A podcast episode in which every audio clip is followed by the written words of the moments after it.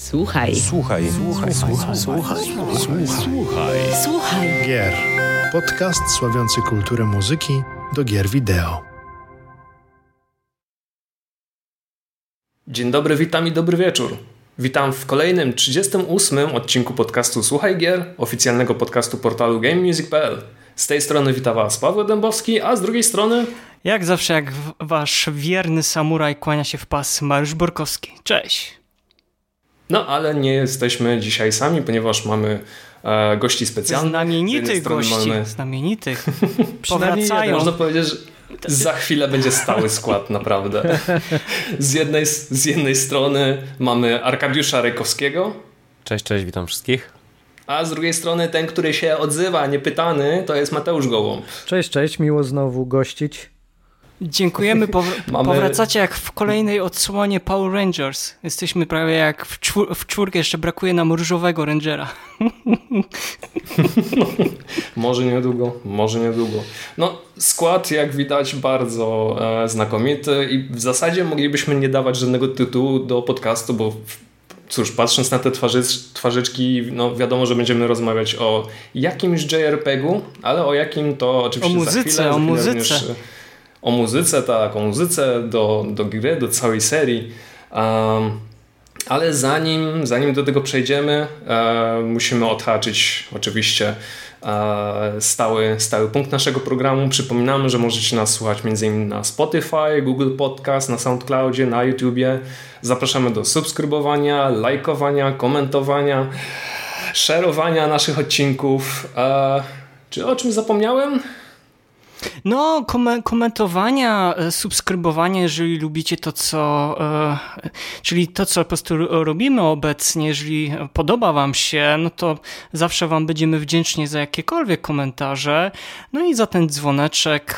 Chyba wszystko. Możemy przejść do kolejnego części programu dzisiejszego podcastu. Tak jest kolejny stały punkt programu, mianowicie muszę was zapytać o to, co u was słychać, a dokładnie co u was słychać na krążku. I zacznę od Mateusza. Ode mnie. Wiesz co, to tak dosyć standardowo, jak to ostatnio piosenki dziecięce się kręcą, jako że mamy małe dziecko od jakiegoś tam niedługiego czasu, natomiast tak bardziej prywatnie, poza reggae i tego typu muzyką, bardzo lubię też syntowe dźwięki i ponieważ ostatnio żona mi sprezentowała to cała dyskografia takiego pop-syntowego zespołu z Wielkiej Brytanii, Empathy Test, gdzieś tam się kręci w kółeczko, zwłaszcza, że ja mam taką tendencję, że jak coś mi się podoba, to zwykle leci na repeacie całą płytą albo jakimiś pojedynczymi utworami, więc tak katuję te płyty, które dostałem i to jest chyba jeden z niewielu zespołów tak naprawdę, które jestem w stanie słuchać od początku do końca całymi płytami i na każdym z trzech albumów, które do tej pory wydali, nie ma utworu, który by mi się nie podobał lub średnio podobał. Więc na pewno zachęcam do przesłuchania wszystkich, którzy lubią takie 80s-owe, syntezatorowe, troszkę lżejsze brzmienie.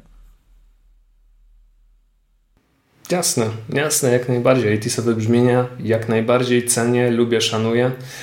Arkadiusz, do ciebie teraz pytanie. Co u ciebie słychać? Co mnie słychać? W ogóle śmieszna historia z moim Spotify Wrapped. Nie chodzi mi o artystyczną wersję, tylko o prywatną wersję Spotify'a, bo tam widzę, że ludzie się chwalą, jakich tam zespołów słuchają, jakich artystów, jakich kompozytorów i tak dalej. U mnie to wygląda tak, że na pierwszym miejscu jest Księżniczka Zosia. Muzyka właśnie z Disneya, bo moja córa strasznie słucha, szczególnie jak się usypia, więc to u mnie słychać głównie i jeszcze kołysanki Grzegorza Turnała, także to głównie to, ale nie, tak prywatnie to różnie, szczerze mówiąc. Ja ostatnio katowałem dość mocno muzykę z fantastycznego serialu Arcane od Netflixa na League of Legends story, nie wiem, czy pewnie słyszeliście, o co chodzi? Słyszałem. Mówią, że to jest bardzo dobry serial, nawet nie tylko dla miłośników League of Legends. Ja już jestem po 4 odcinkach. No. Ja jestem nie jestem antyfanem, bo w sumie zacząłem grać nawet ostatnio, ale nie znam League of Legends, więc a dla mnie był naprawdę fantastyczny serial, mimo że nie wiem nic o lore tak naprawdę. I chyba głównie to, ja też ostatnio lubię, podobnie jak Mateusz, siedzę dość mocno w dźwiękach syntezy, bo W ogóle złożyłem swój własny syntezator modularny, więc dość mocno tego słucham. Nice. I chyba tyle. Tak naprawdę, wiecie co, nie słucham strasznie dużo. Z racji tego, że sam produkuję sporo muzyki, to potem mam ochotę odpocząć i poczytać jakąś książkę bardziej niż słuchać. Chyba tyle. O Spotify Wrapped mówiliśmy jakieś kilka odcinków temu i Mariusz się ze mnie śmiał, że tam głównie muzyka z Jakuzy dominuje. No nic na to nie poradzę, ludzie. Co ja na to poradzę? Nic nie poradzę. Ale Mariusz, obiecałeś, że zrobimy kiedyś osobny dział na stronie o Jakuzie. Pożyjemy, zobaczymy. Machine Gun Kelly zawsze król. Zawsze król. Mariusz, co tam u ciebie? O, dobrze, no ja trochę wróciłem wstecz, to znaczy miałem okazję przysłać Monster Hunter Stories 2 Wings of Ruin z Masahiro Oki, Yuko Miyatą i Mariki Suzuki i Yoshitaką Suzuki. No i co, po świetnej muzyce do Monster Hunter Rise, prawdę mówiąc, mój apetyt na gry z uniwersum Monster Hunter urósł na tyle, że no, postanowiłem sięgnąć po kontynuację Monster Hunter Stories pod tytułem Wings of Ruin. No i niestety muzycznie gra mnie zawiodła. Owszem, no, oprawa dźwiękowa jakby spełnia swoją rolę w grze, gdzie ma budować zarówno napięcie pomiędzy scenkami a motywami zwiedzanych przez nas wiosek, pogodnie witających na szlaku naszych przygód. No, wielka szkoda, bo wszystko to jest jakby takie polane lukrem, ugrzecznione, a że czasami zastanawiam się, kto jest docelowym graczem tej produkcji. No jeżeli mowa o nastolatkach, no to raczej nie zwrócą uwagi na muzykę, a tym bardziej nieco dorosłe osoby jak my. No i w przeciwieństwie do większości odsłon wspomnianej serii, tytuł ten kładzie nacisk na opowiadaną historię oraz relacje z potworami. Dlatego w tym wypadku kompozytorzy tym bardziej chyba powinni skupić uwagę na tematach, które moglibyśmy zapamiętać jakby na długi okres czasu, a kompozytorzy, przynajmniej dwójka kompozytorów, no to jest troszeczkę już taki osoby, które już no, trochę już skomponowały, miały okazję pisać muzykę chociażby właśnie do Rise, dlatego tym bardziej jestem zaskoczony, dlaczego w takim kierunku ta muzyka poszła. Owszem, temat główny jest fantastyczny, no jakby też jakby kontynuuje i nawiązuje do tej pierwszej odsłony, ale jakby zebrać to wszystko w całość, no to jakoś mi to za bardzo nie leży. Jeżeli chodzi o drugi tytuł, no to dzisiaj, kiedy my to nagrywamy, no to jest premiera Halo Infinity. Miałem okazję już przesłuchać soundtrack. Gareth Cocker, no nie trzeba przedstawiać, dwie bardzo dobre ścieżki dźwiękowe do obu odsłon Oriego. Joe Korelitz, prawdopodobnie kojarzony przez was, między innymi napisał muzykę do Death Stranding i do ostatniego takiego RPGa w klimatach trochę, powiedzmy, sprite'ów wizualnych i też chiptune, czyli Edward i Curtis Schweitzer, z których to jest chyba jego początek takiej kariery, jeżeli chodzi o duże produkcje, bo on napisał muzykę do Starbound. No i co? Szef kuchni, Master Chief powraca po reanimacji w nowej odsłonie Halo, by znowu na swoich barkach nieść problemy ludzkości. Jeszcze jestem w trakcie gry, ale to już teraz mogę powiedzieć, że tytuł nie jest dla mnie. Jak zresztą chyba nawet pozostałe produkcje z tej serii. Owszem, szanuję markę, ale szczególnie to, co osiągnęła przez te 20 lat, ale są to gry, które po prostu nie pokocham. Inaczej ma się z muzyką, która mimo wszystko, że została bezpiecznie skomponowana tutaj pod konserwatywnych fanów Halo, mamy wszystko to, za co gracze pokochali ścieżki dźwiękowe do przygód Master Chiefa. Temat przewodni, który swoją stylistyką nawiązuje do pierwszej odsłony gry, oniryczne utwory towarzyszące nam podczas odkrywania elementów fabularnych produkcji, a także kompozycje pompujące w naszych żyłach krew, by jeszcze energiczniej likwidować wrogów spod naszych stóp. Podsumowując, jest poprawnie, przyjemnie, a soundtrack pokochają wyłącznie nieliczni wierni gracze zawsze cyklowi Hello.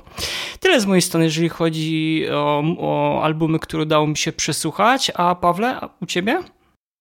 No ja tylko przypomnę, że recenzja muzyki do najnowszej odsłony Halo znajdziecie jeszcze w tym miesiącu na naszej stronie GameMusic.pl.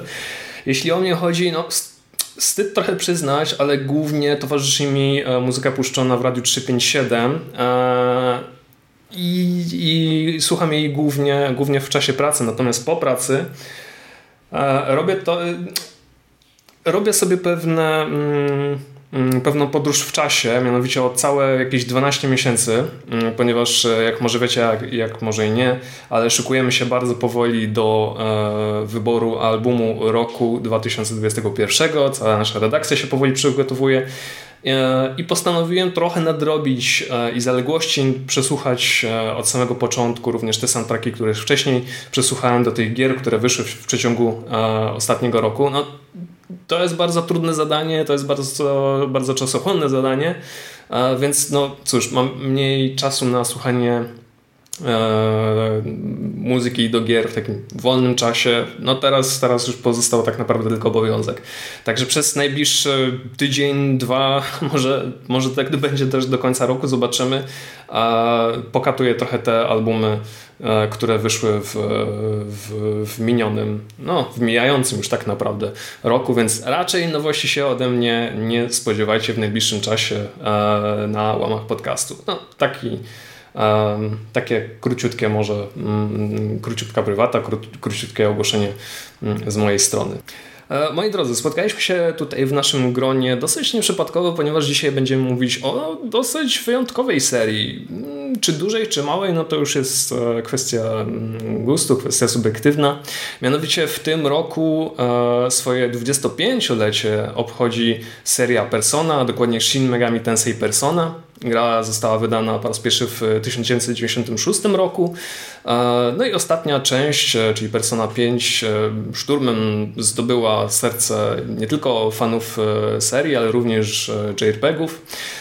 I dzisiaj będziemy rozmawiać o muzyce do Persony, o tym, jak ona się zmieniała przez te 25 lat i czy jest ona w pewien sposób wyjątkowa na tle innych gier z tego gatunku, czy może nie. Oczywiście będę miał do Was prośbę taką, żebyście powiedzieli, jak zaczęła się Wasza przygoda z Personą, ale zanim do tego dojdzie, chciałbym pokrótce przedstawić historię, a także to, o czym jest sama seria, także przygotujcie się mentalnie na odpowiedź na pytanie, jak zaczęła się Wasza przygoda z serią, a ja zaczynam opowiastkę dla naszych słuchaczy. Także. To Paweł, a ja zanim zanim zaczniesz, to się Ciebie spytam, czy możemy powiedzieć już tak oficjalnie, że najlepsza odsłona to jest Persona 5? Dziękuję. Nie. Bardzo miło się Was słuchało. Nie ma czegoś takiego. Nie ma czegoś takiego. Absolutnie nie jest. O tym, która persona i muzyka z której persony jest najlepsza, będziemy mówić na końcu. Nie, bo ja tylko tak specjalnie mówię, bo ja wiem, że ulubiona odsłona Arka to jest 4. Oczywiście. Będzie tutaj taki lekki zgrzyt. Okej, dobra, to zobaczymy, jak to będzie na końcu, bo jeszcze nawet nie znacie mojego wyboru, także poczekajcie chwileczkę. Nie musimy nikomu, tego udowadniać. Moją ulubioną Jakuza serii jest Golden. Te DLC było takie specjalne. No okay. Moi drodzy, Persona jest jednym z wielu spin-offów serii Megami Tensei, raczej obecnie znana jako Shin Megami Tensei. Pierwsza gra została wydana w 1996 roku na konsolę PlayStation. Ostatnia gra z tej serii ukazała się w 2016 roku jako Persona 5 na PlayStation 3 i na PlayStation 4. Nazwa serii, to jest akurat ciekawostka, nazwa serii pochodzi od istot nadnaturalnych opartych na personach bohaterów. To nie jest coś wymyślonego, to istnieje. Jest to pojęcie wprowadzone przez Junga, Karla Gustawa Junga, który wskazuje na sposób adaptacji modelu kulturowego. To znaczy, że oznacza pewną maskę, jaką człowiek przybiera na użytek społeczny, czyli przybiera jakąś postawę, jakie się od niego oczekuje w relacjach społecznych czy zawodowych. Także to nie jest jakiś wymyślony twór specjalnie dla gry. Nie, to istnieje, to pojęcie naprawdę istnieje. Można o tym przeczytać w różnych źródłach naukowych. Elementami historycznymi dla całej serii jest umiejscowienie akcji w liceum. Bohaterami serii są uczniowie ów liceum. Główny bohater to jest osoba, która w żaden sposób się nie wypowiada, trochę jak Chrono z Chrono Triggera. No i walka odbywa się przy użyciu wspomnianych person. Prawdziwy kamień milowy nastąpił w 2006 roku po premierze Persony 3, kiedy po raz pierwszy pojawiły się elementy symulatora socjalnego. Mianowicie główny bohater wchodzi w relacje z innymi postaciami, większe bądź mniejsze relacje, które wpływają na przebieg walki, na ewolucję person, no a także w ciągu dnia, a również wieczora może odbywać różnego rodzaju aktywności, na przykład czytanie książek, chodzenie do kina itd., itd. I to wszystko oczywiście wpływa na naszą postać. Zarówno postaci, jak i scenariusz, inaczej, głównym motywem wszystkich scenariuszy do wszystkich person najczęściej jest analiza psychiki ludzkiej, próba zrozumienia siebie samego. Pojawiają się pojęcia dotyczące właśnie psychologii analitycznej Gustawa Junga i nie tylko. Muzyka do serii była tworzona przez wielu kompozytorów, ale nazwisko, które najczęściej się pojawia w napisach końcowych, wybija się tak naprawdę najwyżej, jest to Shoji Meguro, który zaczął pracować w Atlusie jeszcze w latach 90. Pierwsza melodia, którą skomponował dla serii, czyli Area of the Soul, jest to motyw z aksamitnego pokoju, który pojawia się praktycznie chyba w każdej odsłonie serii. Gdy Meguro zaczynał swoją pracę nad serią, trochę narzekał na architekturę PlayStation, na to, że ta konsola może i jest lepsza w porównaniu z na przykład 16-bitowym SNES-em, ale nadal nie mógł poradzić sobie z tym, że no, płyta CD była dosyć mało pojemnościowa i nie mógł rozprostować skrzydeł. No tutaj ponownie kamieniem milowym okazała się Persona 3, gdzie jak sam mówił w jednym z wywiadów, mógł w pełni wyrazić swój styl muzyczny, mógł w pełni się wykazać i bez żadnych jakichkolwiek ograniczeń czy ustępstw. To tak chyba w dużym skrócie o całej serii Persona, trochę o muzyce, oczywiście będziemy mówić o niej trochę więcej, ale wracam tutaj do mojego pytania z samego początku, mianowicie jak zaczęła się wasza przygoda z serią Persona? Arkadiusz, czyń honory jako pierwszy. Ja, o rany, nie przygotowałem się chyba aż tak dobrze.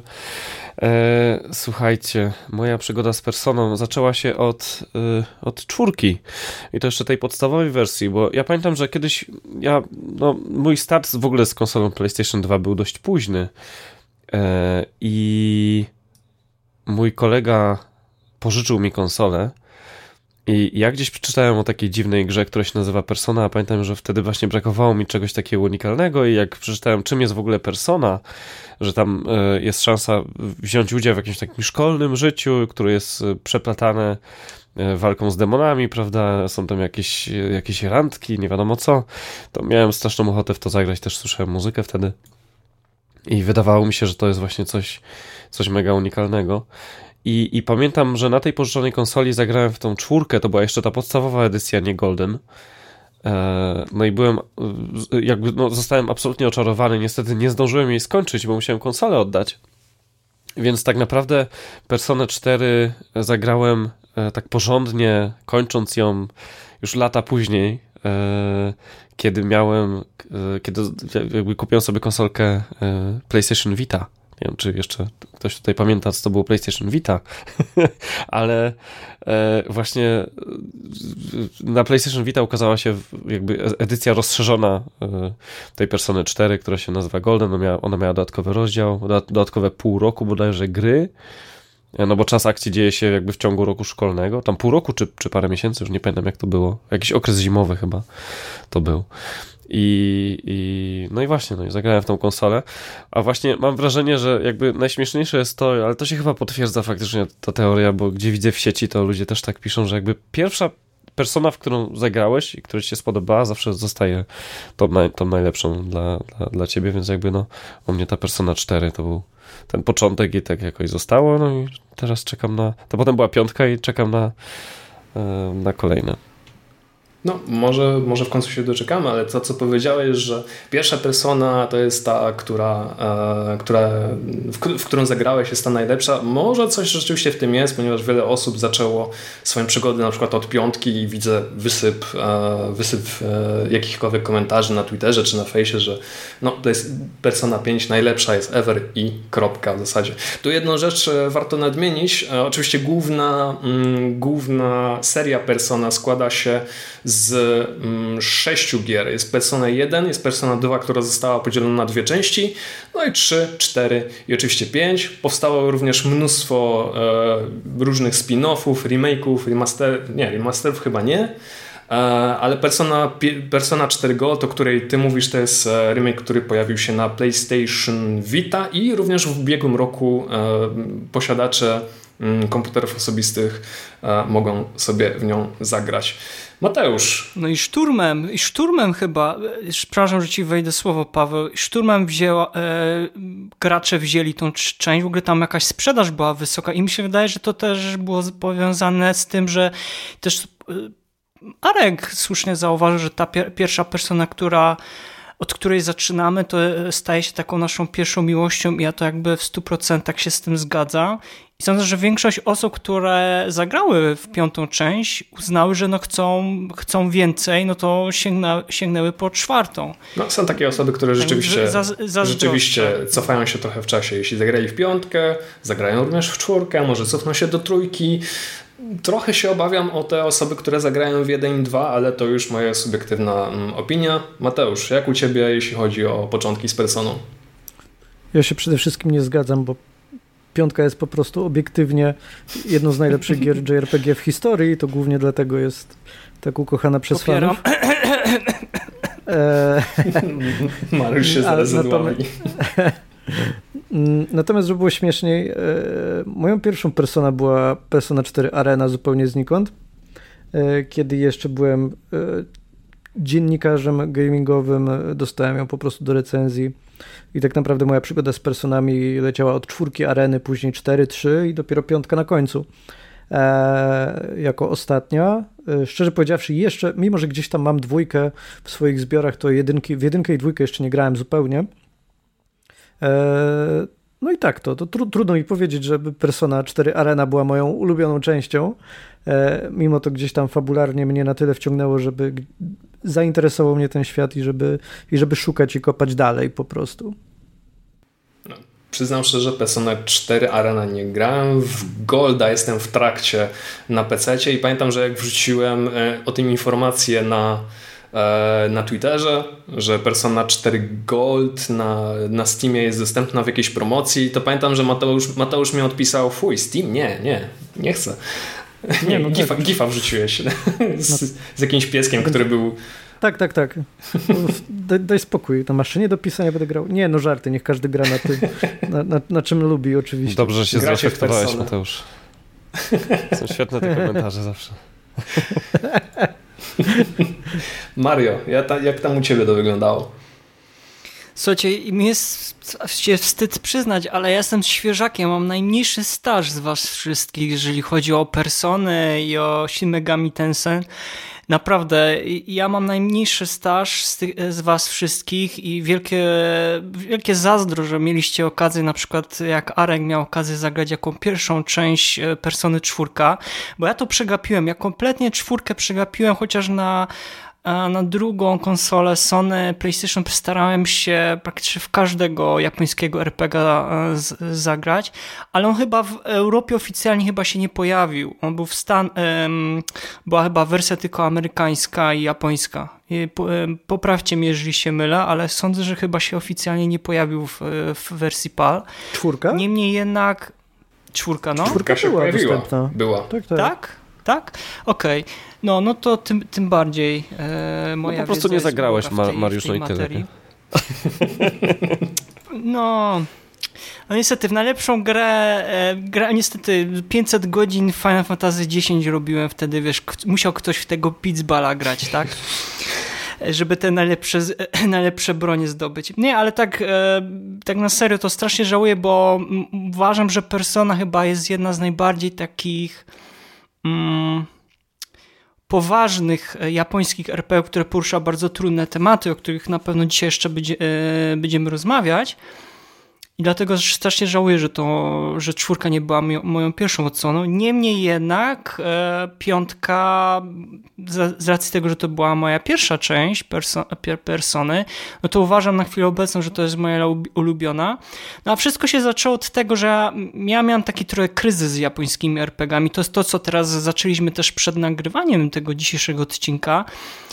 Bo gdzieś tak w okolicach 2015, 2016 i właśnie ten 2017, kiedy pojawiły się tak naprawdę dwie duże pozycje z rynku japońskiego, jeżeli chodzi o RPG, no to mówimy tutaj o Personie 5 i Nier Automacie, to właśnie przed tymi grami dla mnie osobiście ja przeżywam taki kryzys, że nie było dla mnie takich naprawdę dobrych japońskich gier, jeżeli chodzi właśnie o ten gatunek.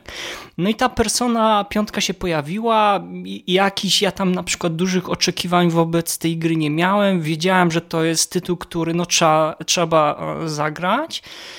No i szturmem mnie pochłonęła, tak naprawdę to był tytuł, który ogrywałem chyba przez pół roku non-stop, nawet sobie zrobiłem przerwę od dodatków do Wiedźmina i ja byłem bardzo pozytywnie zaskoczony.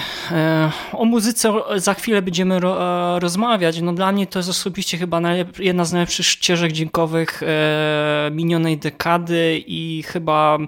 Nie wiem, jakbym miał zrobić taką 50 najlepszych soundtracków, to na pewno by się ten album znalazł. Tak więc taki był mój początek, czyli praktycznie 4 lata temu zaczęłam moją przygodę z Personą, no i teraz powoli jakby staram się ogrywać te starsze, czy tam nawet te nowe produkcje, między innymi nowe Shin Megami Tensei 5, tak? Tak więc tyle z mojej strony. No, tak w dużym skrócie i tak trochę o kulisach naszej pracy. Persona 5 walczyła o tytuł albumu roku GameMusic.pl. Tytuł szedł w łeb z Nier Automata. I koniec końców Persona wygrała jednym głosem tak naprawdę. Jeden głos przeważył.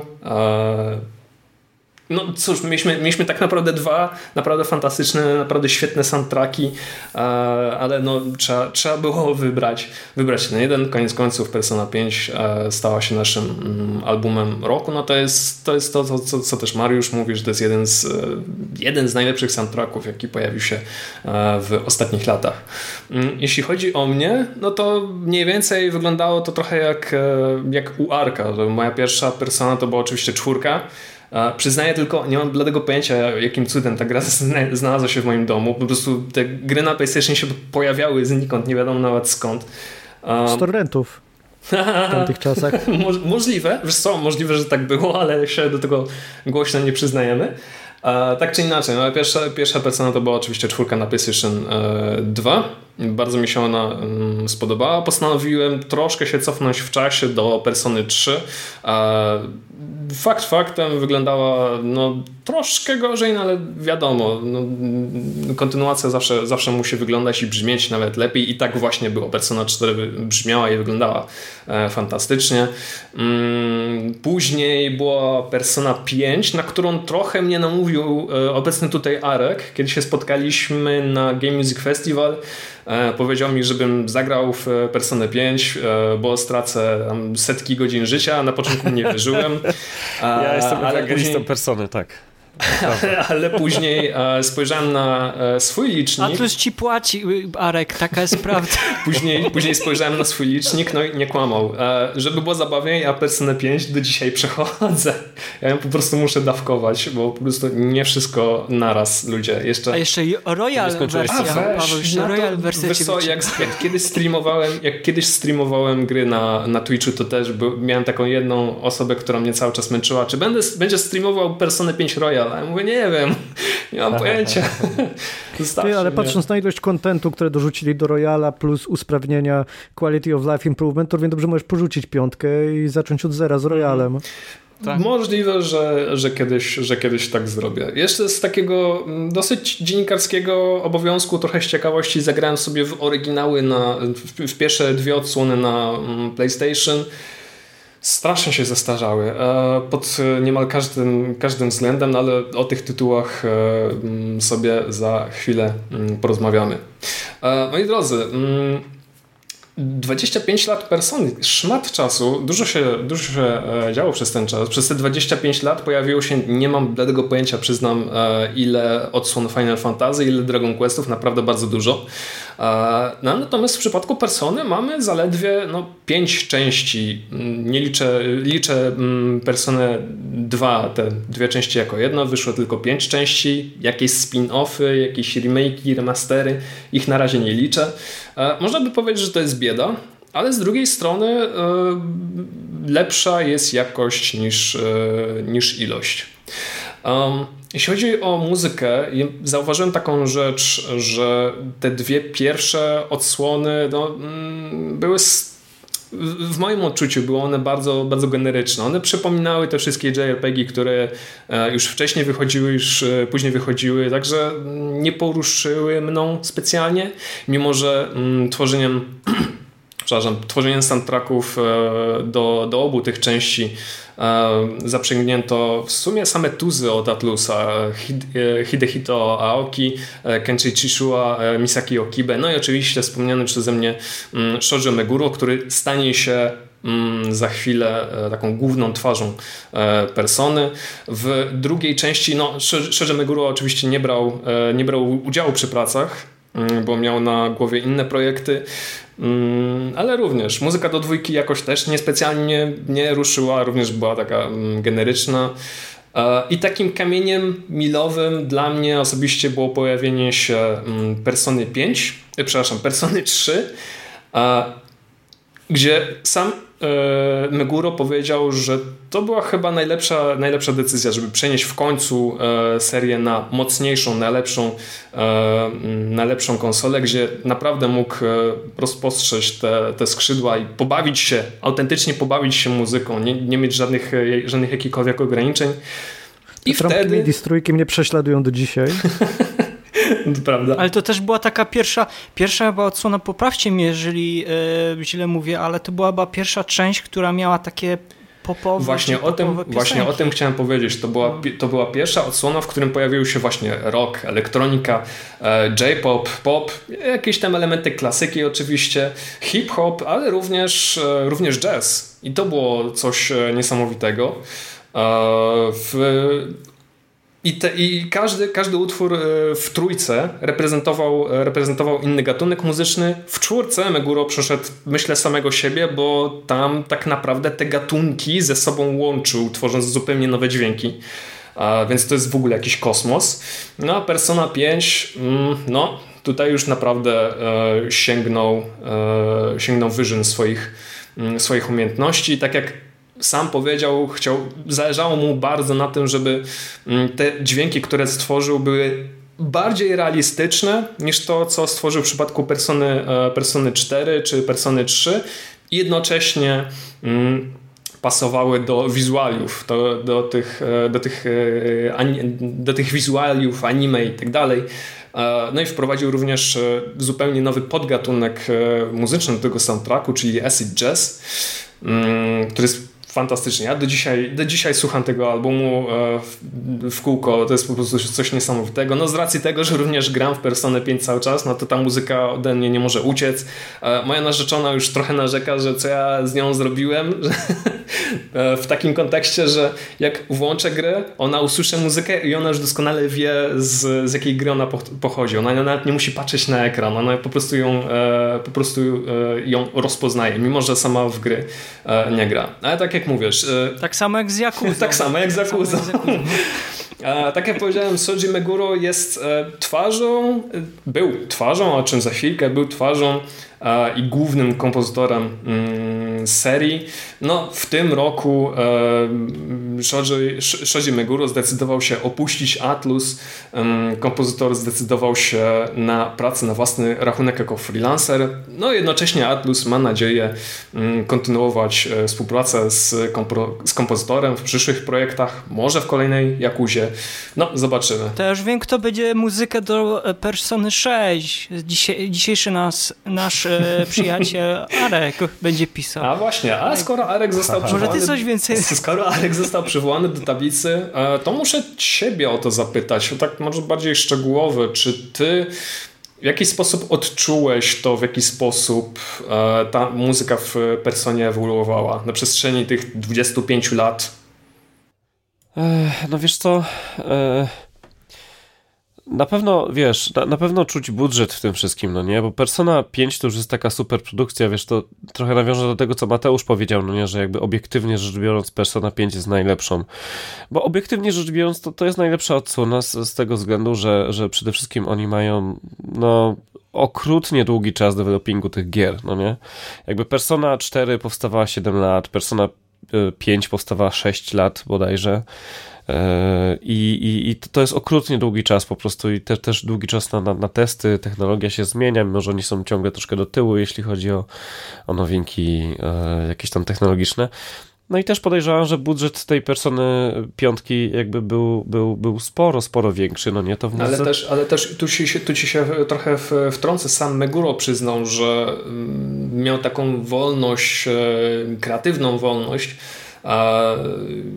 i zresztą to widać, tak? Im dłużej ta gra powstawała, tym więcej elementów poprawiano, naprawiano, starano się zrobić wszystko na tip-top i on sam mówił, że chyba w ciągu jakichś 3 lat miał chyba 80%, soundtrack był gotowy w jakichś 80% Aha. dopiero. No wiesz, to jest też ciekawa kwestia, bo ja mam wrażenie, że jeśli chodzi akurat o implementację samej muzyki, to jest krok w tył w stosunku do Persony 4, szczególnie wersji Golden, bo jakby skoro tak miał, wiesz, dużą wolność twórczą, jeśli chodzi o samą treść utworów, jasne, nie? Tylko jakby no są tam takie kruczki, jak jest tyle naprodukowanej muzyki i ona jest oczywiście przepiękna, ale no jak można dopuścić do sytuacji, gdzie jeden utwór przez 80 godzin gra w knajpie, wiecie, w tej głównej knajpce, tej kawiarence, do której się wraca po każdej akcji. Tego ja nie jestem w stanie wytłumaczyć. Czegoś takiego w Personie 4 na przykład nie ma. Tam w ogóle zrezygnowali na przykład z muzyki w porze deszczowej, co było bardzo, bardzo fajnym zabiegiem i pamiętam to do dzisiaj. Zresztą ja sobie w wersję Steamową od czasu do czasu jeszcze gram i no muszę przyznać, że jakby ten brak muzyki momentami jest bardzo spoko, on tak fajnie potrafi odświeżyć troszeczkę umysł. Persona 5 atakuje muzyką ze wszystkich stron i troszeczkę ona się staje momentami powtarzalna.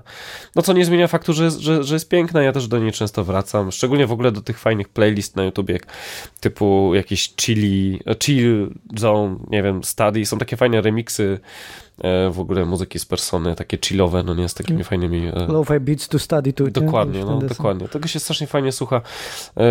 Mam oczywiście winyle, mam w ogóle przywiozłem sobie z Japonii parę różnych wersji na tego soundtracku na płytach, więc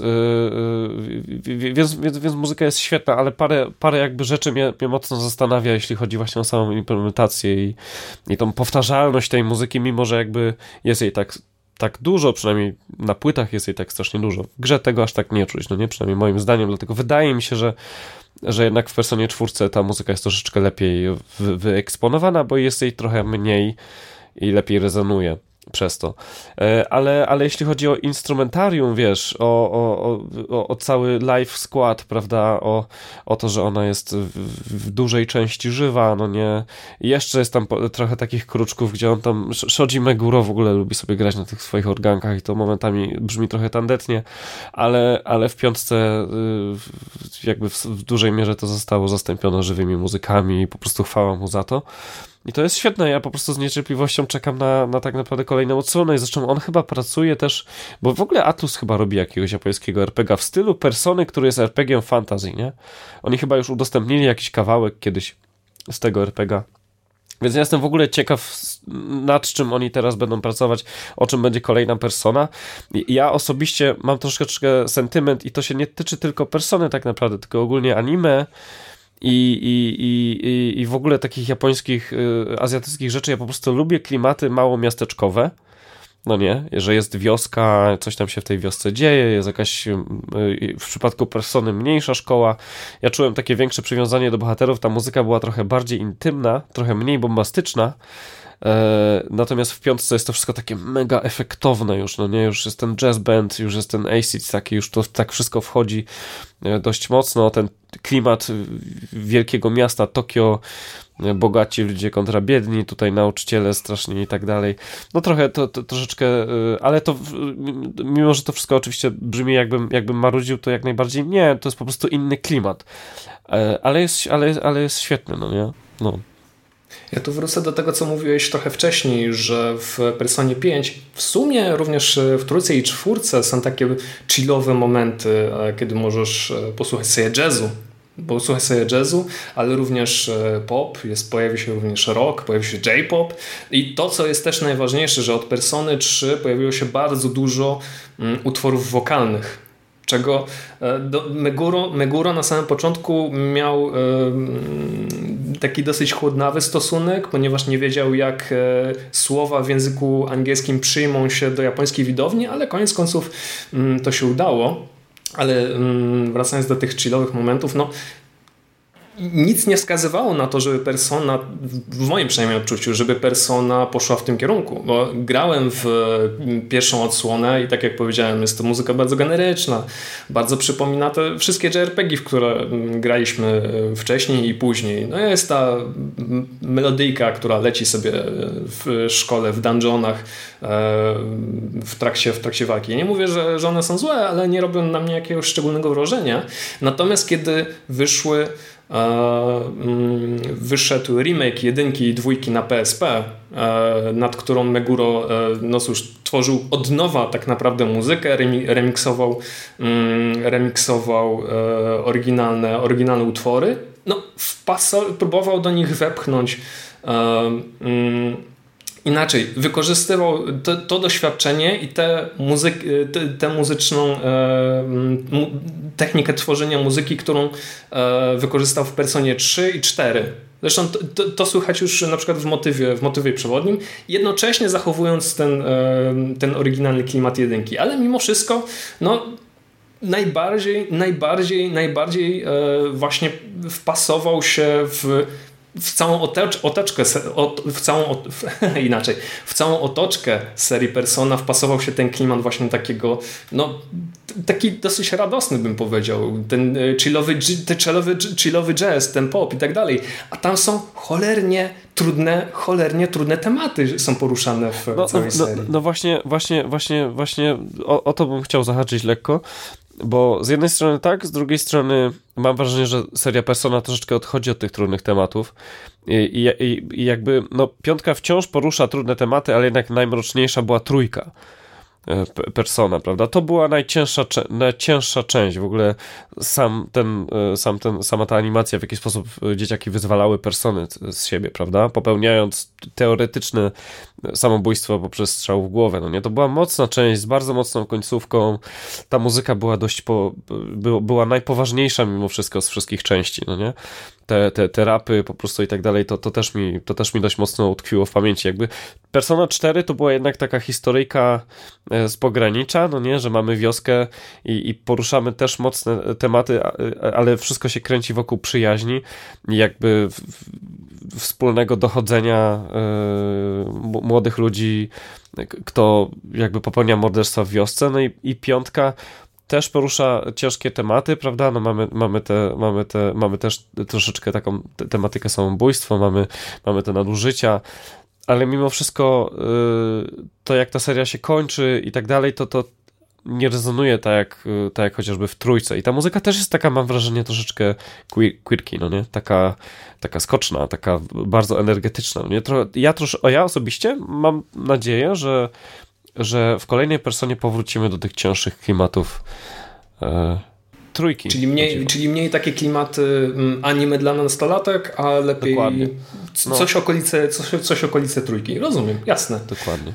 To ja myślę, że to o tej muzyce, o której ty mówisz, Arek, no to jest teraz ewidentnie słuchać w tej nowej odsłonie Shin Megami Tensei.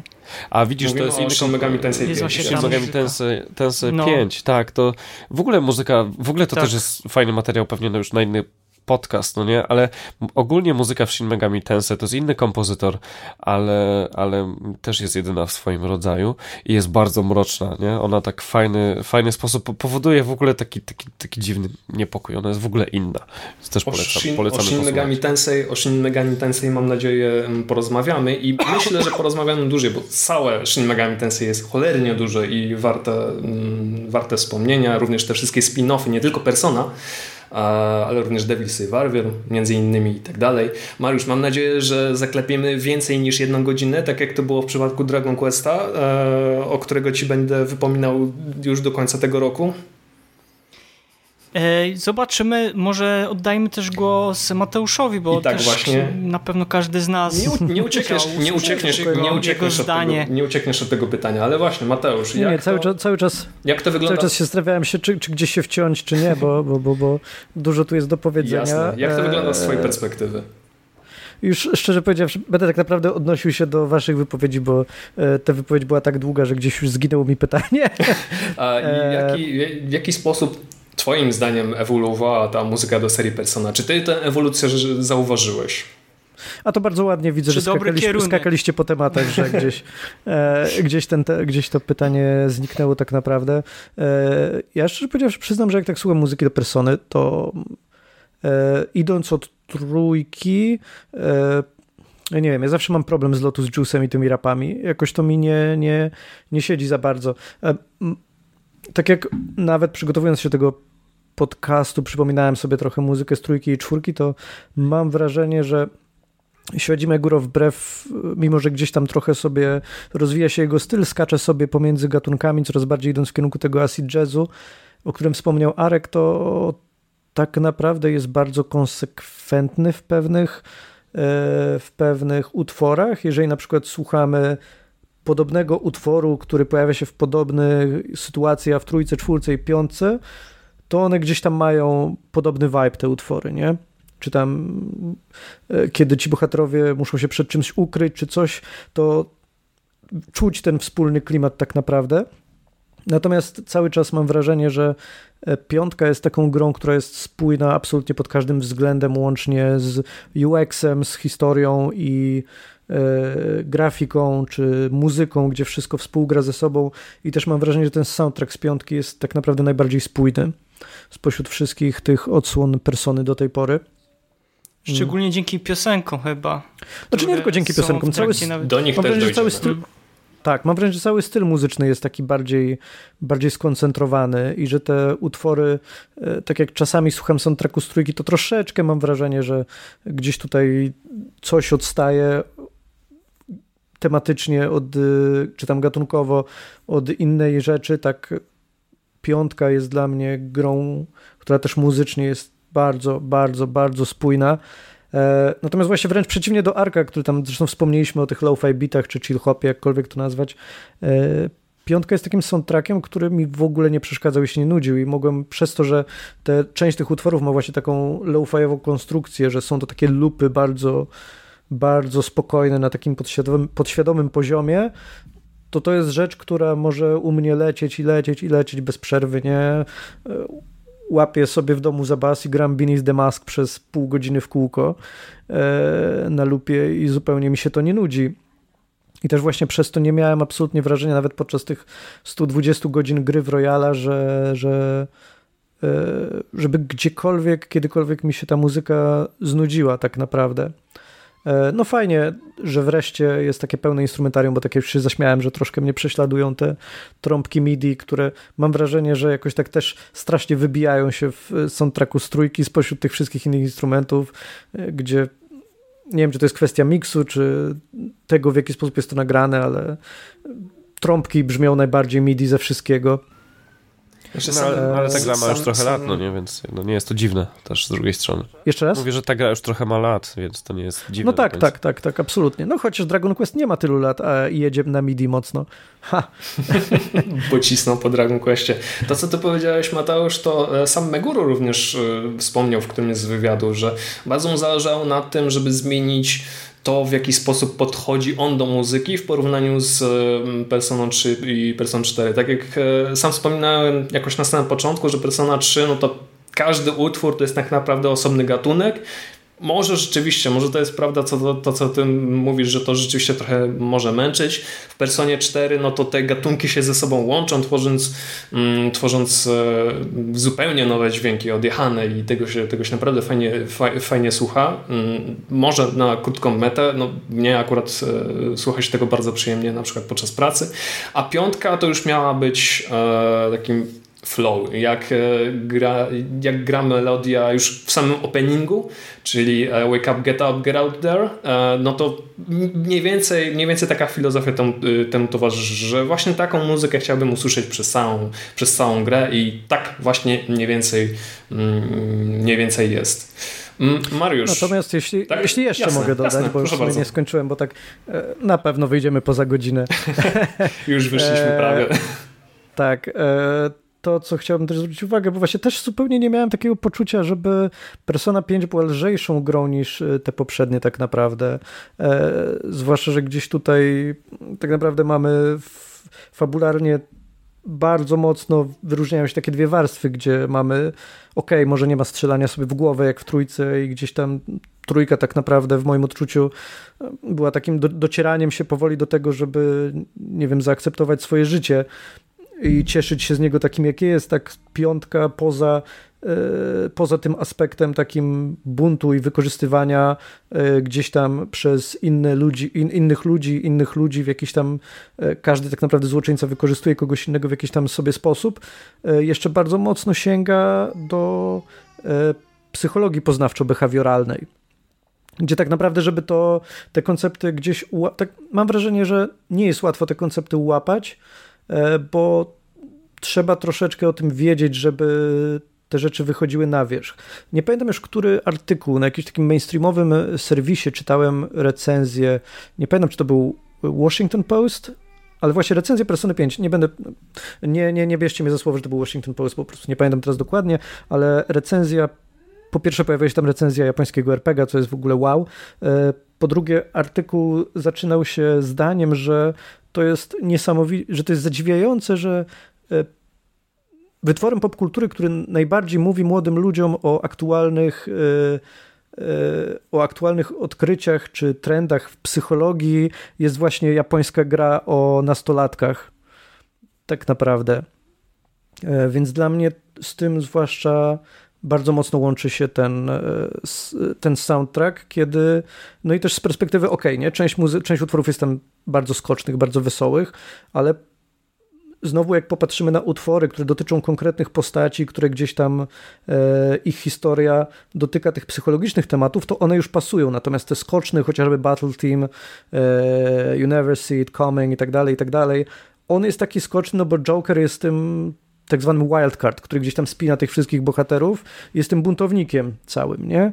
Więc to cały czas w mojej głowie się to wszystko w taką jedną super spójną, przemyślaną całość łączy tak naprawdę. Cała ta gra jest, dlatego tutaj pół żartem, pół serio mówię, że jest to jeden z najlepszych RPG-ów w historii, ale rzadko się trafia w moim odczuciu na tak przemyślaną grę.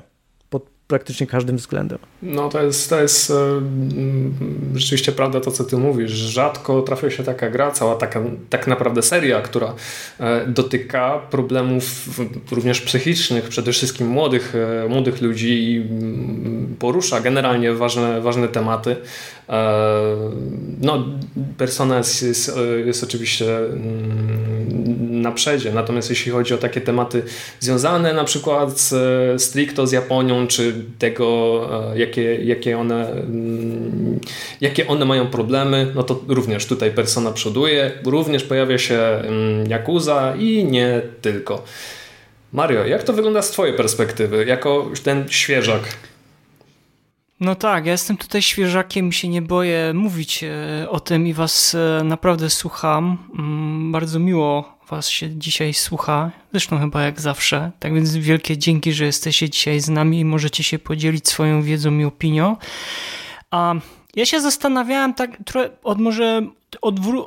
odwrócę twoje takie trochę pytanie. Ja się zastanawiałem, dlaczego w ogóle muzyka do Persony jest tak popularna i z czego jakby to wynika.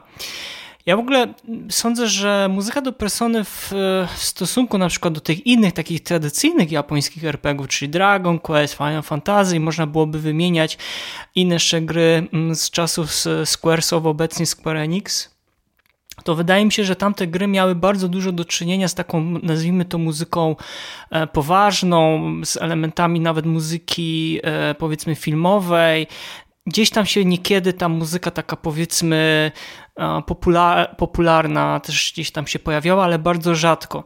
No a tutaj chyba jest trochę na odwrót, że Persona właśnie bardzo czerpie dużo muzyki z takiej popularnych. Tutaj już wielokrotnie wspomniany ten AC Jazz, czy ta muzyka rockowa, czy nawet stworzony przez japońską kulturę ten J-pop, tak?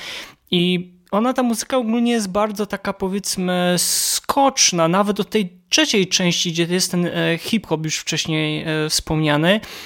I też jak się zastanawiałem, bo bardzo dużo powstało koncertów związanych z Personą, szczególnie od trzeciej części. Jak ja patrzę na przykład, bo udało mi się kilka gdzieś tam po prostu zobaczyć, bo moja znajoma była fanką Persony i sprowadzała właśnie sobie z Japonii te koncerty i gdzieś ja tak sobie zastanawiałem się, że jak, nie wiem, ogląda się koncerty z Final Fantasy na przykład albo z Dragon Quest, no to zazwyczaj albo gdzieś jakieś tam powiedzmy filharmonii, orkiestra 70-osobowa plus chór, a z Personą to jest tak, że jest kapela, nawet Meguro tam grał na organach Hammonda bodajże i cała jakby sala, bo to głównie w takich salach powiedzmy sportowych, halach koncertowych, no po prostu wszyscy klaskają, skaczą do tej muzyki, bo ona jest taka powiedzmy bardzo rytmiczna, mimo tego, że szczególnie tej trzeciej części wspomnianej przez Arka, że jest momentami troszeczkę mroczniejsza. Niemniej jednak jak ja patrzę na przykład te różnice i ten jakby jak się ona się rozwijała z biegiem lat, to faktycznie to, co teraz Mateusz powiedział, że piąta część to jest taka wersja, która Meguro pozwoliła jakby rozwinąć te elementy, które rozwijał przez te ostatnie lata, tak? No też powiedzmy sobie szczerze, że też ta fabuła jest trochę inna od tych pozostałych części.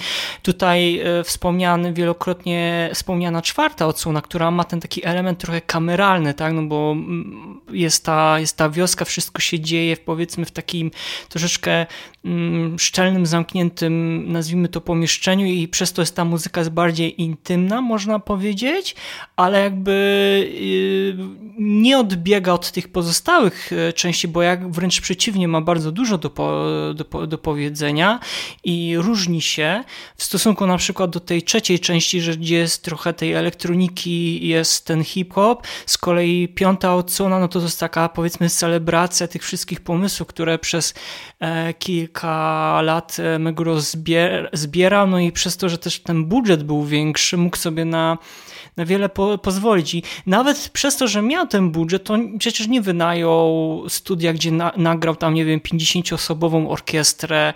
Owszem, są te smyczki, gdzieś tam je słychać w tle, ale one jakby nie grają tej pierwszej, one nie są najważniejsze, nie wybijają się spośród tych instrumentów, które jednak gitary są wiodące, perkusja, no i co najważniejsze głos piosenkarki, tak, o której też chyba za chwilę Paweł tak będziesz chciał powiedzieć, bo moim zdaniem z perspektywy tych poprzednich odsłon, bo ścieżki dźwiękowe w wersji pudełkowej od trzeciej do piątej części posiadam i też jakby miałem okazję kilkakrotnie przesłuchać, to wydaje mi się, nie wiem czy chłopaki się zgodzą ze mną, ale piątka jakby pod tym względem się najbardziej wybija, bo jest więcej tych piosenek, w ogóle motywy bitewne, no moim zdaniem nie ma lepszych motywów bitewnych. Nawet czasami się zastanawiam, cholera, nawet w ostatnich odsłonach Final Fantasy nie były takie motywy bitewne.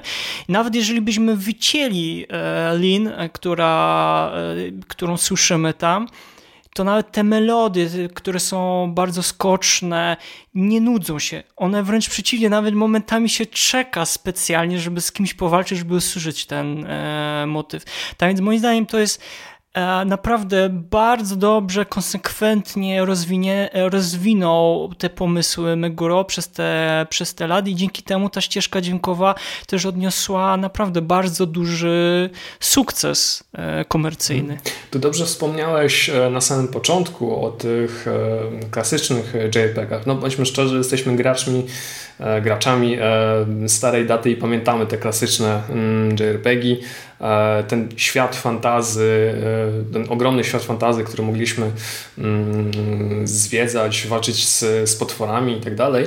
Natomiast Persona jest czymś zupełnie innym. Tak jak już było wielokrotnie przeze mnie podkreślone, te pierwsze dwie odsłony próbowały w jakiś sposób wejść w buty tych klasycznych JRPG-ów. Od Persony 3 powstało coś zupełnie nowego, również pod kątem, zwłaszcza tak naprawdę kątem muzycznym. Tak? Mieliśmy na soundtracku pop, mieliśmy rock, mieliśmy jazz, mieliśmy J-popa i tak dalej. No i to, co w zasadzie wybija się dosyć mocno, czyli obecność utworów wokalnych. Mimo że Meguro miał co do tego pewne wątpliwości, czy wokalistki i wokaliści nie będą mieli problemów z przeczytaniem tekstu w języku angielskim czy japońskim, ale koniec końców to się udało. No myślę, że takim zwieńczeniem tych jego prac, tych jego starań to były te utwory stworzone wespół z Lin Inaizumi, przepraszam jeśli wymieniłem to nazwisko błędnie, czyli jazzowa i soulowa wokalistka, dla której Persona 5 to jest tak naprawdę debiut w branży gier wideo i sama zresztą wspominała, że te rapowe segmenty, które pojawiają się w motywie głównym, czyli Wake Up, Get Up, Get Out There, to był dla niej chyba jeden z najtrudniejszych momentów w jej karierze, ale koniec końców dała sobie radę. Ale nie tylko, bo również w trakcie walki mamy motyw, który też przegrywa i też usłyszymy tam wokal. Zresztą nie tylko, mamy mnóstwo takich utworów i takich miejsc. I to moje pytanie tak naprawdę dla was. Czy ta muzyka Persony ucieka od takich schematów wytworzonych przez tradycyjne JRPG, jak właśnie Dragon Quest wspomniane i na przykład Final Fantasy, Chrono Trigger i tak dalej? To tym razem zacznę od Mateusza. Tak, dziękuję. Nie, ale tak, wiesz co, bo trudno tutaj, bo wydaje mi się, że słuszne jest to, co powiedział Mariusz, że różnica jest taka, że większość JRPG-ów idzie w taką muzykę epicką, filmową, a tu jednak Shoji Meguro mocno bawi się tymi stylami i niekoniecznie uderza w to, co nazywamy w cudzysłowie właśnie filmowość tej muzyki. Nie ma takiej pompatyczności, jak na przykład w motywach bitewnych. Tak, korzysta z bardzo szerokiego repertuaru muzycznego, nie ograniczając się do tej kwestii. Więc myślę, że to jest bardzo, bardzo trafna uwaga, że to jest główny powód, dlaczego ta muzyka też się tak wybija, nie? I to jest chyba też najlepsze, że jak już jesteśmy przy tej piątce, to jak puścisz sobie ten motyw bitewny, nie wiem, gdziekolwiek tak naprawdę na mieście czy w domu, nikomu nie przyszłoby tak naprawdę do głowy, że w trakcie tej muzyki komuś spuszczasz manto. I to jest najpiękniejsze. To jest fajne, że on patrzy na to z perspektywy nie tylko nie wiem, czy słychać moje płaczące dziecko. Możliwe, pozdrawiamy serdecznie. tak czy siak, wydaje mi się, że Shoji Meguro przede wszystkim poza tą taką funkcją ilustracyjną, jaką mają niewątpliwie pełnić te utwory dla tego, co się dzieje w grze, to patrzy też na nie z perspektywy takiej, że to poza tym ma być też oddzielnie funkcjonujący utwór / piosenka / kompozycja, która powinna bronić się sama w sobie, też bez tego obrazka. Mhm. No to też warte podkreślenia. Nie mamy do czynienia z jakimś nastolatkiem, któremu słoma wychodzi z butów z jakiejś małej wioski, które nagle napadają smoki. No nie, tutaj mamy w zasadzie współczesną Japonię, współczesny obraz japońskiego miasta, miasteczka i współczesnych nastolatków, więc no, trzeba postarać się o bardziej współczesne rytmy. Taki tytuł, który mi przychodzi do głowy, który wykorzystał ten sam motyw, no to myślę, że to byłoby The World Ends With You, ale to już jest zupełnie inna muzyka. Rzeczywiście słychać ten rytm miasta, czuć po prostu ten klimat takiego bardzo dużego miasta, w którym smartfon jest nieodłącznym elementem każdego nastolatka. No, Persona niby jest tym samym, ale jednak czuć rzeczywiście ewidentnie te różnice. Zwłaszcza w kontekście klasycznych RPG. Dobrze by było tutaj też pamiętać jednak o tym, że Persona to jest bardzo stylizowana gra, no nie? Tak. I to jest styl, który był wypracowywany przez lata. I to nie jest tylko tak, że muzyka jest unikalna, ale jakby całość produkcji jest niesamowicie unikalna, bo nie ma drugiej takiej gry. Właśnie o to chciałem ciebie teraz zapytać.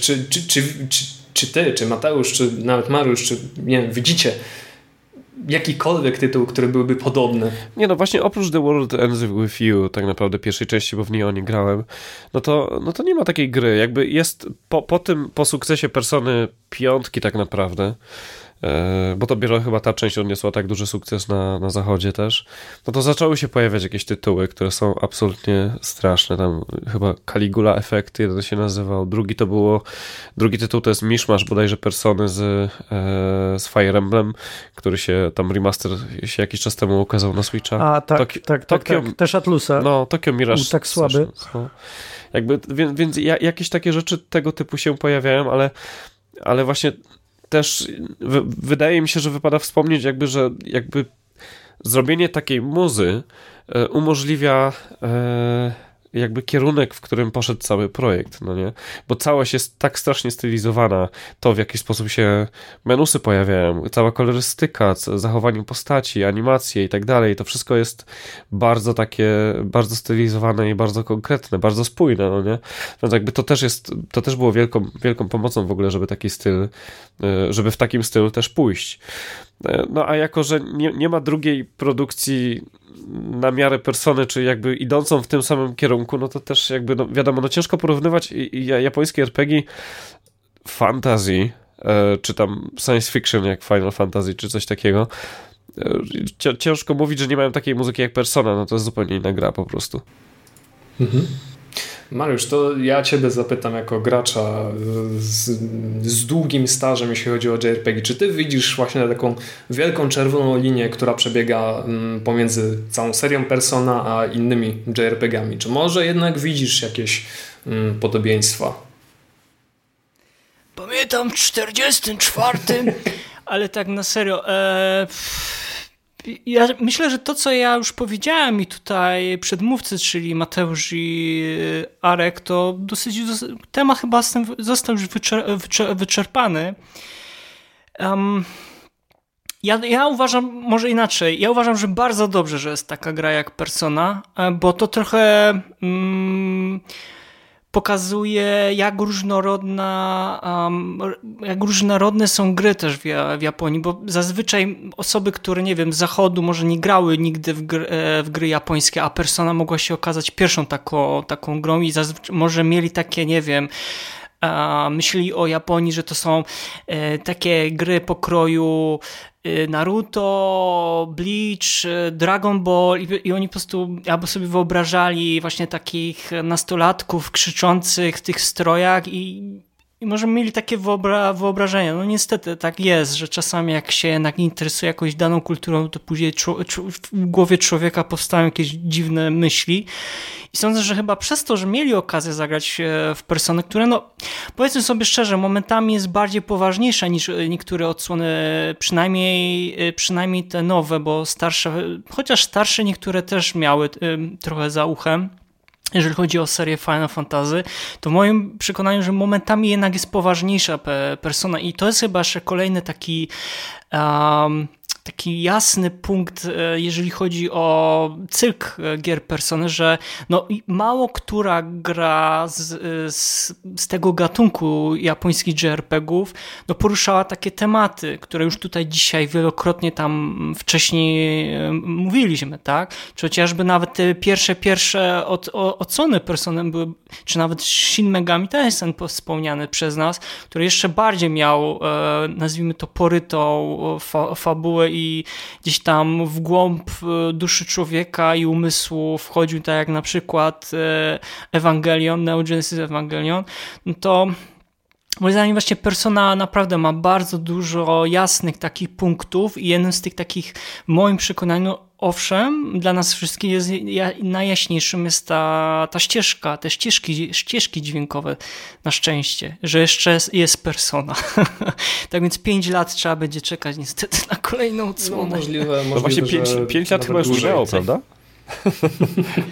Wiesz co, no tak, ale oni teraz nad 5. odsłoną 5 lat pracowali, tak, Shin Megami Tensei, bo dopiero pamiętacie, ona została zapowiedziana na konferencji Nintendo, wtedy jak Switcha pokazywali. Tak, to była jedna z pierwszych zapowiedzi na Switcha. Tak, dokładnie. I słuchajcie, 5 lat minęło. No 2017 rok to prawie tak 5 lat. No, tak więc ja sądzę, że trochę jeszcze poczekamy na nową personę. Wielka szkoda, że chciałbym, żeby to było krócej. No właśnie, wielka szkoda, że Atlus się rozmienia trochę na drobne i zawsze przy okazji każdej kolejnej premiery muszą produkować dziesiątki spin-offów różnych innych wersji gry i tak dalej. Ale ten spin-off na przykład, który na Switcha wyszedł, ty Mateusz w niego grałeś, to zachwalałeś go raczej. Wiesz co, nie był tak dobry fabularnie jak oryginał, natomiast był spójny i był dobry. Jestem zaskoczony, jak bardzo dobry był tak naprawdę. I fajnie było. Trochę się czuło jak, wiesz, no bo to jest taka wakacyjna przygoda, która nie trwa tam roku z hakiem, tak jak Royal, tylko właśnie masz takie wrażenie, jakbyś wracał do starych spotkać się z kumplami na wakacje, nie? No i to rzeczywiście jest bezpośredni sequel fabularny, więc ciężko byłoby w to grać bez oryginalnej Persony 5, który gdzieś tam ciągnie troszkę inne wątki w troszkę innych kierunkach. Swoją drogą mam mały problem z tym soundtrackiem do Royala, bo tak jakby mam wrażenie, że rozumiem ich... nie do Royala, przepraszam. Chciałem powiedzieć, że mam problem z soundtrackiem do Strikersów, oczywiście, bo mam wrażenie, że trochę rozumiem tak jakby tę chęć zremiksowania utworów bardziej na rockową modłę z okazji tego, że jest to bardziej gra akcji niż RPG tak naprawdę. Natomiast mam wrażenie, że te remiksy nie do końca siedzą w te, tak jakby to clue tych utworów troszkę się zgubiło, które bardzo dobrze rozumiałem w tym takim kontekście podstawowej Persony 5, tak tutaj troszeczkę mi te remiksy nie pasowały, ale to tylko moje osobiste odczucie, natomiast tak, jeżeli jest się fanem Persony 5 Royal, to warto zagrać Strikersów, a co ciekawe, nawet jeśli nie grało się w Royala w podstawkę, to oni te wątki z Royala tylko jakoś tam bardzo delikatnie zagajają, żeby nie wykluczyć przypadkiem tych, którzy nie grali w rozszerzenie. Ja zanim Paweł może przyjdziesz do kolejnego punktu, albo chciałbyś dopowiedzieć, ja jeszcze taką jedną rzecz chciałbym tutaj dodać, jeżeli pozwolicie, bo na przykład, słuchajcie, co zatem sprawia, że nie wiem, tak wiele osób sobie ceni twórczość Meguro, nie tylko w Japonii, tak, bo on o dziwo też bardzo jest poza Japonią i to sądzę, że to dzięki też tej 5. odsłonie stał się taki popularny. No ja bym powiedział, że chyba tutaj chodzi o ten taki chyba, nie wiem, niepowtarzalny, taki lekki styl pisania melodii, tego brzmienia, tak? Jakie jakby wyróżniają się te piosenki na tle dobrze znanych zachodnich produkcji. To bym jeszcze tutaj dodał, że to jest taki...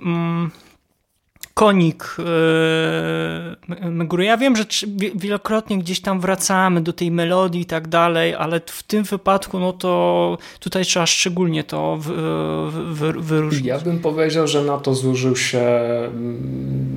się chyba wszystkie elementy, które sprawiły, że Persona 5 powstała. I fabuła, i właśnie ten styl graficzny, i również muzyka. Myślę, że to po prostu zadziałało jako całość, nie jako coś osobnego. Owszem, oczywiście muzykę z Persony 5 naprawdę przyjemnie się słucha również i poza grą, i ja to również robię. Niemniej jednak działa bardzo z obrazem. Moi drodzy, słuchajcie, prawie jesteśmy na samym końcu, prawie dotarliśmy, ale zanim was wypuszczę wolno z mojej piwnicy, muszę was o to jednak mimo wszystko zapytać. Mianowicie muzyka, soundtrack, z której Persony jest dla was najlepszy. Trochę już zaspoilowaliście, ale dam wam jeszcze chwilkę czasu, żebyście powiedzieli dlaczego. Arkadiusz. Wiesz co, no to jest tak naprawdę ciężkie pytanie strasznie, nie? Bo wiesz, jakby jeśli chodzi nie o... Nie ma łatwych pytań. No, jeśli chodzi o technikę... Szczególnie tutaj, w naszym podcaście. Dokładnie. Słuchajcie, no jeśli chodzi o obiektywne rzeczy, obiektywnie rzecz biorąc, no to piątka jest najlepsza, prawda, bo jest najbardziej wypasiona i... A jeżeli... Też zależy komu, jaki gatunek muzyczny się podoba bardziej, ale...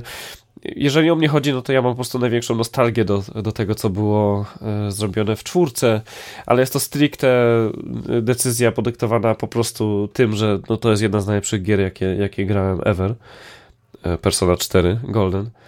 I no i po prostu mam w pamięci utkwione sceny z gry plus muzyka, która wtedy grała, na przykład piosenka Snowflakes, grana już właśnie tylko w tej edycji Golden. No nie wiem, po prostu mi to bardzo, bardzo, wiecie, utkwiło w pamięci. Trochę mi brakowało takich nostalgicznych nut właśnie w piątce, no nie? Że jakby ja czułem w czwórce dużo bardziej takie połączenie, tą taką intymność tej historii i tych relacji między tymi bohaterami. To było takie bliższe, a takie wielkomiejskie, wiecie, bogaci nastolatkowie i tak dalej, to troszeczkę już do mnie to mniej trafiło fabularnie i muzycznie, ale no tak obiektywnie rzecz biorąc, no to piątka jest najlepsza, chociaż mam spore jakby pretensje do samego soundtracku, bo Japończycy bardzo lubią pakować na soundtrack absolutnie wszystko i mi osobiście ciężko się tego soundtracku słucha bez trzymania palca na pomijaniu utworów, bo nie wszystkie utwory są dla mnie atrakcyjne, jeśli chodzi o aranż i techniczne rzeczy.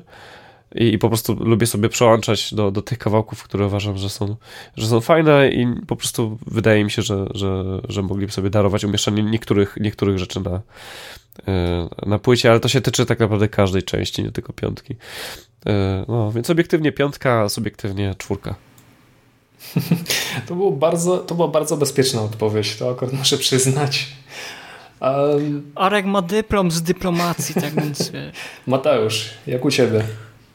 Co już w sumie mówiłem, więc może nie będę powtarzał całej wypowiedzi, dla mnie subiektywnie piątka, no bo chociażby przez tę ogromną spójność, ten taki chill-hopowy vibe, że mogę słuchać tych utworów praktycznie w kółko, to, że są też samodzielnymi, poza tym, że przynoszą mi te wspomnienia tak naprawdę jednej z moich ulubionych gier w życiu, to jeszcze, że są to takie utwory, które można słuchać w oddzieleniu od całej historii, one też wtedy działają. No absolutnie, bez dwóch zdań, nie dość, że gra, to jeszcze soundtrack do tej gry, to jest jeden z moich ulubionych soundtracków ever. Okej, Mariusz, z tobą mam największy problem, bo tak, ty jesteś najświeższy w tej serii, Persona 5 była twoją pierwszą grą, a to jest tak, jak Arek powiedział, że pierwsza Persona jest twoją ulubioną i basta, ale no nie wiem, może mnie zaskoczysz bardziej. Czekaj, ale ja się zgadzam z tym wszystkim jak najbardziej, ale znam naprawdę na wylot te trzy ścieżki dźwiękowe, czyli z trzeciej, czwartej i piątej, bo po piątej części jakby pokochałem Personę i mam nadzieję, że będzie mi dane zagrać w tą czwartą i trzecią część. No ale jeżeli chodzi o mój wybór, no to oczywiście, że piątka, bez najmniejszego wątpienia, tak? W moim odczuciu no jest to na taki najdojrzalszy muzyczny projekt Shojiego Meguro. Choć wielu fanów może się ze mną w tej kwestii nie zgodzić, to jakby na swoją obronę bym powiedział, że no kompozytor tutaj jakby sięgnął po wszystko, co już wcześniej jakby skomponował i zawarł właśnie na tym albumie.